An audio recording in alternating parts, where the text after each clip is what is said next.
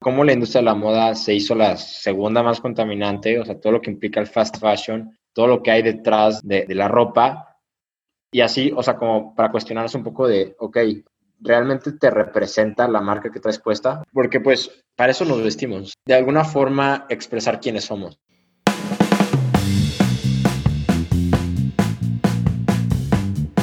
Green Talks es un podcast para locos, para locos que creen que pueden salvar al planeta. Un podcast creado por Greenhawk, una empresa social que ya está aportando al problema. Nuestro reto es informarte de la situación de manera concisa y sin contaminar. El tuyo, ser parte de la solución.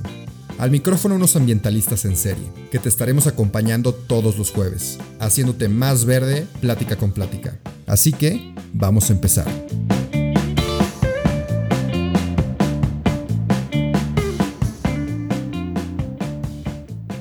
Vamos a arrancar y quiero arrancar con esa pregunta que dijiste, que la, la ropa nos representa o qué, qué tratamos de comunicar con la ropa que nos ponemos. Hay que empezar con eso.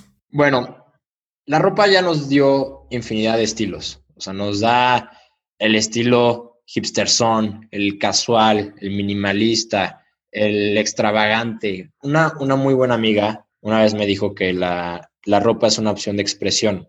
Realmente no es, no es una opción de vestimenta, porque si, si así lo fuera, no nos importaría nada de sus estilos, simplemente con, con el hecho de que nos vista. Es una opción de expresión. Entonces, realmente la, la ropa nos ayuda a expresar quiénes somos.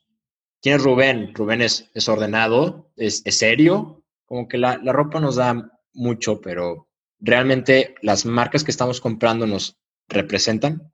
Realmente la marca con la que me fascina vestirme todo el tiempo representa mi filosofía, mis valores, mi estilo de vida, porque es muy fácil que una marca pueda generar ese estilo, ese diseño que, que te puede gustar y que puede expresar quién eres, pero adentro, o sea, en las entrañas de esa marca, su filosofía es, es igual a la tuya. Eso, ese es el problema que, que ahorita hay mucho en, en la moda. Es una industria de más de un trillón de dólares. No hace mucho se generó una industria, o digo no, se generó un modelo de negocio que se llama fast fashion. El fast fashion simplemente es hacer más colecciones en poco tiempo. Antes se sacaba, yo creo que dos temporadas, otoño, invierno, primavera y verano. Y ahorita ya te metes a una tienda o te metes a la página de internet de una tienda y cada semana tienen una, una playera nueva, una, una, un estilo diferente, algo nuevo que ofrecer. Entonces, ¿esto qué, qué está generando? Está generando más impulso hacia la compra. Necesito estar a la moda, necesito el, esos nuevos tenis que sacaron, necesito esa nueva playera, necesito esa, esa chamarra, porque necesito estar a la moda. Es, eso es lo que nos está generando ahorita el, el fast fashion. O sea, sacar rápidas colecciones para que la gente se vista diferente. Para que eso sea rentable, los costos de producción deben ser muy bajos. La calidad de la playera debe ser muy baja. Pasan demasiadas manos por nuestra playera. Desde la persona que se dedica a recolectar y a separar el algodón, el cultivo de algodón. Desde la persona que lo hace ahora hilo. Y ese hilo ahora tela. Y de esa tela ahora al teñido de la tela para que sea de esos colores que tanto nos gustan. Y ahora esa tela ya teñida, confeccionarla a, a la playera. Y esa playera, pues pasarla entonces ya a la modelo, la modelo que se tome las fotos, y esas fotos subirlas a la página y ya que tú compres la prenda y que te llegue. Toda esa cadenita que va pasando para que tengas una sola playera. Y ahora, Rubén, ¿en cuánto compramos las playeras? ciento cincuenta pesos. Hasta cien a veces. Y hasta, hasta cien a veces. Entonces, ahí es donde te cuestionas. ¿Cómo le hace el modelo de fast fashion para que sea rentable? Ahí lo que hicieron es bajar costos de producción. ¿Sabes qué? Vamos a meter una calidad muy mala en las playeras para que la utilicen dos, tres veces y la tiren. ¿Sabes qué? Vamos a pagarle muchísimo menos a, a las costureras. Vamos a sacar mucho más masa. Y así fue como, como empezaron a cambiar el modelo de negocio a algo fast fashion. Realmente las más afectadas en esta industria son los últimos de esa cadena. No sé si sabías, hubo un caso muy sonado de la Plaza de las Ranas, una fábrica ahí en Bangladesh que, que colapsó, matando a más de mil cien trabajadoras por las condiciones deplorables. Y era una, una fábrica de marcas muy reconocidas. Pero aquí las, las empresas no tienen fábricas, sino subcontratan a, a las fábricas, o sea, tienen a sus proveedores, ¿no? Entonces es, pues es muy fácil deslindarse de que, ¿sabes qué? Pues son las condiciones en que trabajaba mi proveedor y no, no las condiciones que yo, yo establecí. Pero bueno, son la esclavitud moderna que se ha generado por parte de esto es inmensa, cada vez está creciendo más. Ahorita hay millones de niños y mujeres que hacen nuestra ropa. Todo esto que hay detrás de la ropa para que tú compres cada vez más y más y más y más. Pero realmente, entonces, como llegamos a la pregunta principal, o sea, ¿realmente te representa? ¿Eres la marca la, la que estás comprando? Y, y realmente quieres que te represente todo eso. O sea, ya que sabes lo que hay detrás, ¿de verdad quieres ser parte de esa esclavitud moderna? Es otra pregunta, porque a lo mejor no lo sabes, pero ya que lo sabes, quieres ser parte de eso. Y, y eso me lleva a otra cosa que dijiste, que es culpa de las empresas, ¿no? Por así decirlo, que el fast fashion es una, es una técnica, es una novedad para generar más dinero, generar más utilidades. Pero también hay que pensar que los consumidores somos los que llevamos a cabo el mercado. O sea, somos los que decimos que sí o decimos que no, y los que aprobamos o no la esclavitud moderna, los daños al medio ambiente y demás. Entonces, muchas veces, pues no sabes lo que hay detrás de esa playera. Yo compré pues muchas cosas de Zara sin saberlo y pues no me voy a sentir mal ahorita, llorar al respecto, pero sí voy a dejar de consumirles, de consumirles esos, ¿no? Pero o sea, el chiste es, ya que sabes, pues no seas parte de. Entonces el consumidor tiene, yo creo que el mayor poder en este mundo para cambiar las cosas. Y otra pregunta que me surgió fue, cuando hablas del algodón, yo investigando un poco de esto, escuché sobre el algodón orgánico y el algodón normal, y cómo contamina de una manera impresionante el algodón normal que usan las marcas tradicionales. Entonces, no sé si me puedes explicar un poquito más de eso para entenderlo bien. Claro. Ve, complementando un poco la primera, es importante protestar con nuestra cartera. Nosotros decidimos qué comprar y qué no comprar. Y es muy importante el tener la información. O sea, porque como dices, ya una vez teniendo la información, tú ya puedes cuestionarte un poco más qué vas a comprar. Porque cuando no lo sabes, tu decisión de compra se limita a lo que estás viendo en ese momento, pero no en lo que hay detrás de ese producto o servicio que estás adquiriendo. Entonces, a la hora de que tenemos más información, que eso nos ha ayudado muchísimo las redes sociales y este nuevo estilo de vida que tenemos ahora, de que la información la tenemos a minutos o a segundos, si quieres conocer la información, la puedes encontrar fácilmente. Y en la otra de, del algodón, el algodón convencional con el algodón orgánico. El algodón es un cultivo que se produce una vez al año. Imagínate que llega una plaga y acaba con toda la producción de un año. Es un riesgo que no se puede correr. Entonces se utilizan el dieciocho por ciento de todos los pesticidas e insecticidas generados en el mundo van para el algodón, porque queremos evitar que llegue ese bicho y se coma todo el algodón. ¿Pero qué pasa? Pues está, esto está dañando a los trabajadores porque tienen contacto directo con químicos muy dañinos. Está afectando a la tierra, está afectando a los acuíferos. Todo esto daña a, a nuestro planeta y hasta a nosotros mismos, porque sí tiene un, una reacción tu piel ante estos químicos que se utilizan. No transpira como debería de transpirar, ¿sabes? Mm. Pero lo que pasa es de que el algodón orgánico es el uno por ciento es algodón orgánico. Es muy caro, difícil de conseguir. Una vez tenía una plática con mi hermana. Me dice, oye, mira, me compré estos pantalones en Zara. Son cien por ciento de algodón orgánico. Y me costaron cuatrocientos pesos. Y le decía, a ver, el, el algodón orgánico es el uno por ciento de todo lo que se produce a nivel mundial. Es carísimo. Ahora, para que ese pantalón te cueste cuatrocientos pesos y, y sea algodón orgánico, o sea, ¿cuánto crees que le, que le pagaron a, las, a los que confeccionaron, al cultivador? Como que no, no cuadran. Como los de Shark Tank, de que, ¿sabes qué? No me dan los números y por eso estoy fuera. A ver. Porque desgraciadamente las grandes marcas están en una desesperación, literal es una desesperación, por ser más verdes.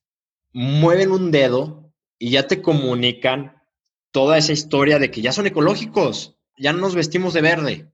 Y, y realmente ese pantalón que te venden como con algodón orgánico, si lees las letras chiquitas, resulta que es un algodón orgánico, que ellos decidieron poner la palabra orgánico, pero realmente no tiene ningún certificado de que sea orgánico o de que tiene un diez por ciento de algodón orgánico. Hay la manera de hacer el famosísimo greenwashing.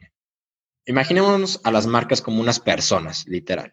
Tenemos a la persona que tiene un historial horrible, espantoso, que, que ha robado, que no le importa lo que le pase a las demás personas, que solo ve por su bien común, ¿sabes? Entonces tenemos, tenemos a esa persona.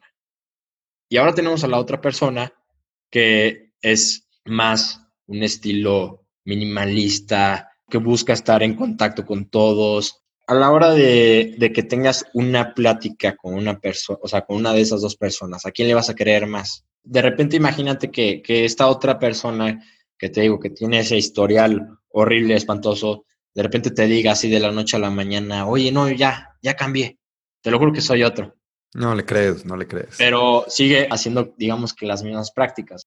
Es todo una, una cosa la industria de la moda y, y debemos de, de saber a quién creerle y a quién no y, y ponernos un poco más exigentes en la información. O sea, no es simplemente porque tengan la etiqueta de que es algodón orgánico, realmente es algodón orgánico. hay hay un, un caso cañón de que tenía una prenda, tenía una, una etiqueta que decía... etiqueta cien por ciento ecológica, pero hablaba literal de solo la etiqueta. O sea, no, no, hablaba, no hablaba de la prenda, pero a veces como nosotros, o sea, digamos que no vamos más allá y vemos nada más la pura etiqueta ecológica, nos, nos vamos por eso, de que, oye, sí. pues de aquí veo que tiene la plantita, veo que dice cien por ciento ecológico y ya con eso me, me voy. Sí. O sea, pero no te das cuenta de que está hablando de la etiqueta.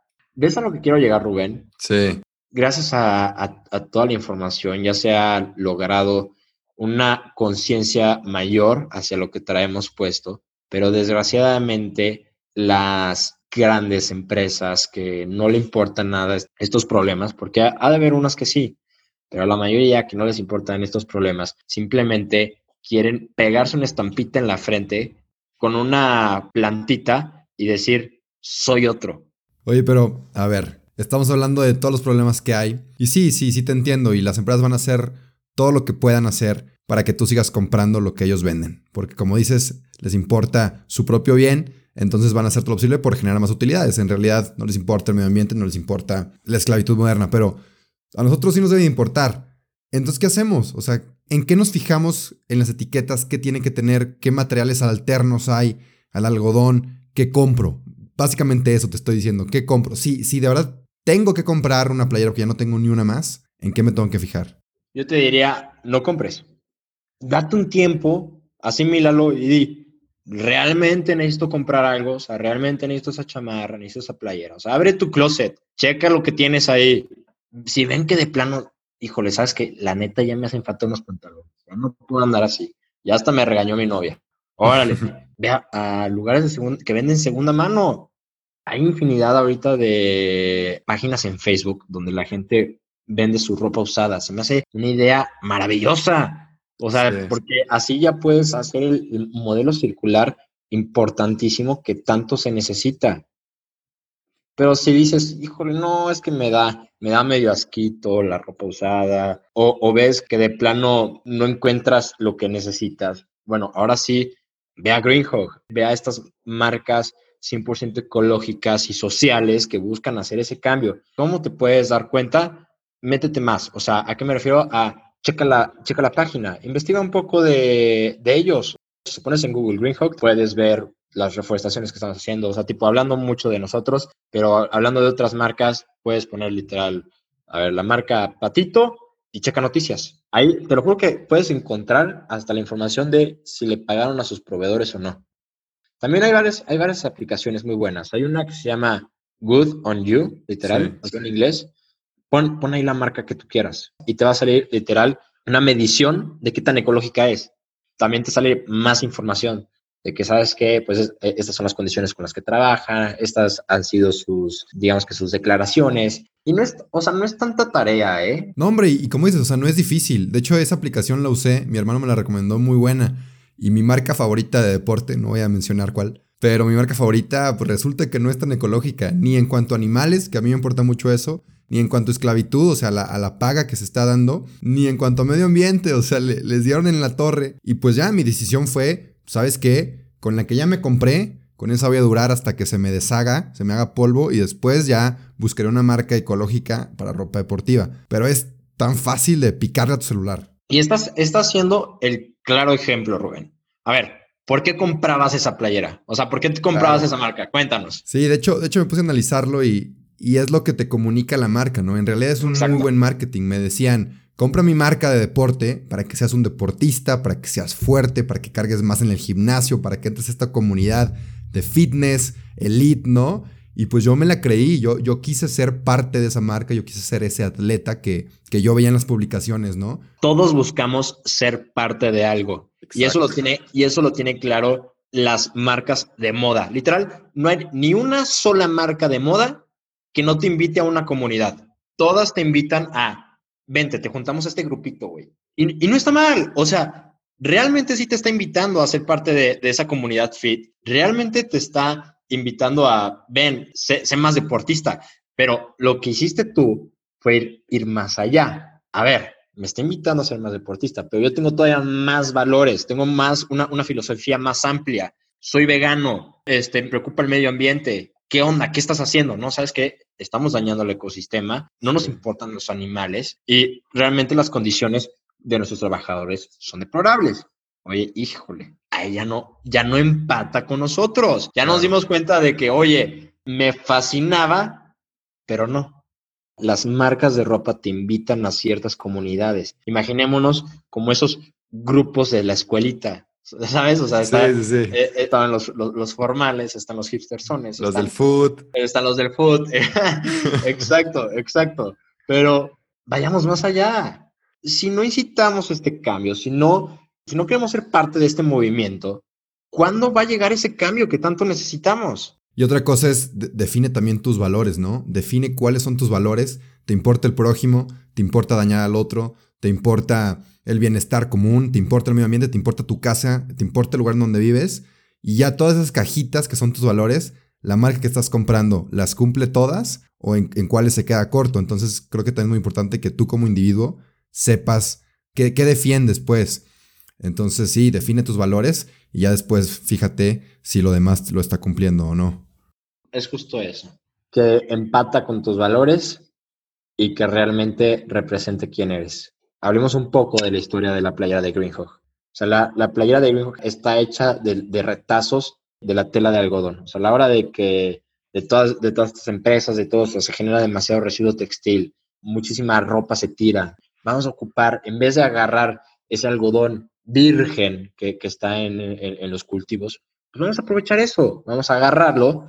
¿Y qué pasa? Pues sabes que hay demasiado P E T en el mundo. Literal, ahorita estaba viendo millones y millones y millones de toneladas se producen al año de, de botellas P E T. Vamos a aprovecharlo, vamos a ponerle un poco de, de botellas P E T a la, a la tela. ¿Y sabes qué? Nos gusta estar cómodos, nos gusta transpirar la piel y resulta que hay una fibra ecológica, de las más ecológicas que hay, que se llama Tencel. Es una viscosa del árbol de, de eucalipto que utiliza muy poca agua, utiliza muy poco espacio. Entonces, como ven, si le agregamos un poco a esa tela para que puedas tener esa comodidad que tanto necesitamos. ¿Qué es lo que logras? Pues lo, lo, logramos esa tela cien por ciento ecológica que si la comparas con una convencional estás ahorrando mil ochocientos litros de agua. Por, por cada playera, mil ochocientos litros de agua. Y ahora... vamos a hacerlo todo, o sea, todo en México. Todo esto en México, vamos a, a, a armar la playera. Somos un e-commerce, lo vendemos por internet, te, te, te llega en el carrito de FedEx a tu casa, está generando C O dos, pues vamos a plantar árboles. Vamos a plantar siete árboles por cada prenda.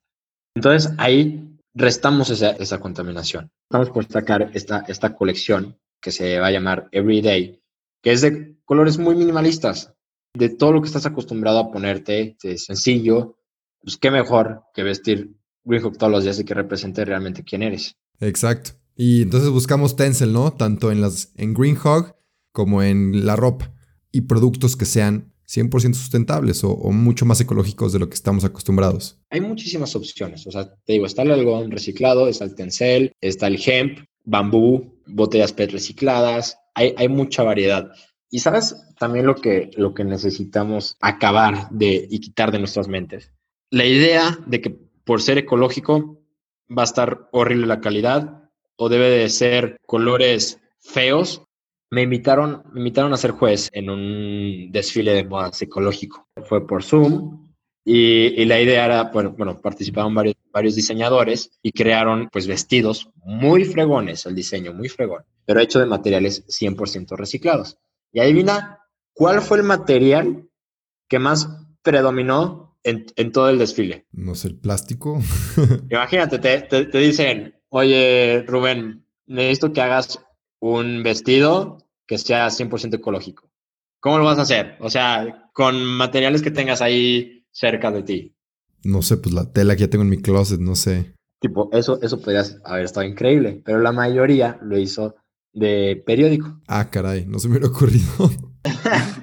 Tipo, sí, o sea, la, la mayoría de estos, de estos vestidos, que la neta, el diseño estaba fregón, a mí me encantó, pero la mayoría de estos vestidos fueron hechos de periódico. Y eso te da una idea muy clara de lo que la gente piensa a la hora de que le dicen ropa ecológica. Piensan en colores muertos, o sea, a ver, literal todos los, todos los vestidos eran pues el color del periódico, o sea, gris, sí. no, no tenía color, no tenía vida y, y también durabilidad, se moja el vestido y se echa a perder. Sí, no, está pésimo. Exacto, o sea, entonces está ese como paradigma de que por ser ecológico debe de ser en colores feos y de baja calidad y que no, no esté cómodo. Habían unos que, que participaron que sí me encantó, que ahí sí le, le, le pusieron mucho color, porque eran de, ¿cómo se dice?, de páginas de cuentos. Había uno que fue de, de costales de papa. Entonces, ya ahí había, o sea, como que sí había gente que pensaba de una manera diferente. Pero te digo, el, el ochenta por ciento fue hecho de cien por ciento periódico. Los invito a que pongan a prueba la ropa ecológica. Bien, bien, bien. Y yo los invito a que si son mexicanos los que nos están escuchando, que pongan a prueba a Greenhawk, a ver qué tal sus sudaderas, a ver qué tal sus playeras. A mí en lo personal me ha gustado mucho mi sudadera de Greenhawk, entonces los reto a eso también. No está nada difícil, estamos haciendo un gran cambio y nosotros decidimos. Así que nada más que se acuerden de eso. Y tú, Jorge, un último consejo que nos puedas dar antes de despedirnos. Bueno, el, el último consejo que les doy es pónganse más exigentes con sus marcas. Así como lo hizo Rubén con la marca de deporte que tanto amaba y le encantaba y la presumía, pónganse más exigentes, chequen que realmente los represente al cien por ciento y si no, busquen alguna otra alternativa. Eso fue todo por hoy, pero no te apures, estaremos de vuelta el próximo jueves en todas las plataformas. Si te gustó, te informó o te caímos bien, comparte este episodio. El planeta y quien lo escuche te lo van a agradecer. Nos vemos la próxima semana.